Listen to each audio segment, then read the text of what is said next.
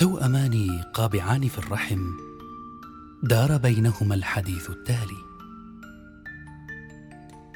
قل لي هل تؤمن بالحياة بعد الولادة؟ طبعا فبعد الولادة تأتي الحياة ولعلنا هنا استعدادا لما بعد الولادة هل فقدت صوابك؟ بعد الولادة ليس ثمة شيء لم يعد أحد من هناك ليكلمنا عما جرى عليه. ثم هب أن هناك حياة. هب أن هناك حياة. ماذا عساها تشبه؟ لا أدري بالضبط.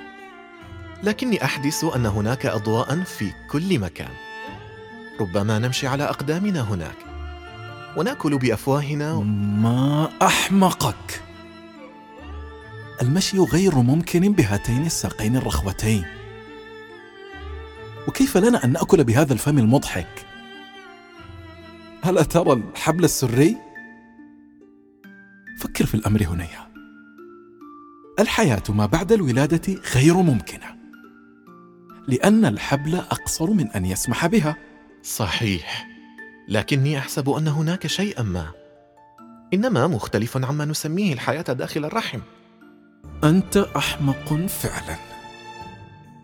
الولادة نهاية الحياة. بعدها ينتهي كل شيء. على رسلك على رسلك.